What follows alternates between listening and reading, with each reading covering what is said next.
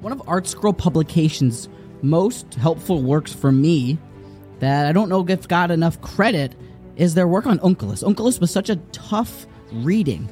The Aramaic was so hard, and I never got anything anything from it. But their new ArtScroll Onkelos is much worth the buy, and we learned something about Yehuda that changes the way you should look at leaders and how we should be leaders.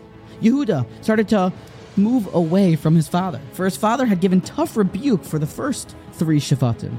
Reuven had gotten some tough musser about his haste and impetuosity, and Shimon and Levi had stolen craft, and now Yehuda is here trying to sneak away, scared of what his father might say about his scandal that he had with his daughter-in-law, Yehuda. But then Yaakov says, "No, Ata yaducha achecha. Your brothers will know you. You're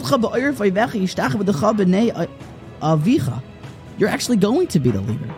You actually are the one who's going to be the melech. Now, Art's Scroll has helped me to understand what was the crowning achievement of Yehuda. It was the spot that he was most scared. Onkelos says, Yehuda at odeisa, you admitted. Therefore, you will be the one who is well known.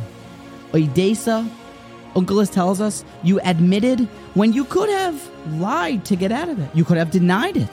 Somebody came forward and said that an illicit relationship had happened. The king, Yehuda, could have lost everything. But because you admitted it was me, that's what a melech is. When a melech says, he says to himself, This is what needs to be done. This happened. I take responsibility, and responsibility is the midah of a melech. Therefore, your brothers will know you. This midah is important that we all put effort in it. To always stand up for what's right, but more importantly, to take responsibility for our actions. It's obviously a midah of a mature person to admit their wrongdoing, but the beginning of success is often at a desa. You admitted, and then you were able to do what was necessary to reach gadlus. But it begins with at a desa. You admitted.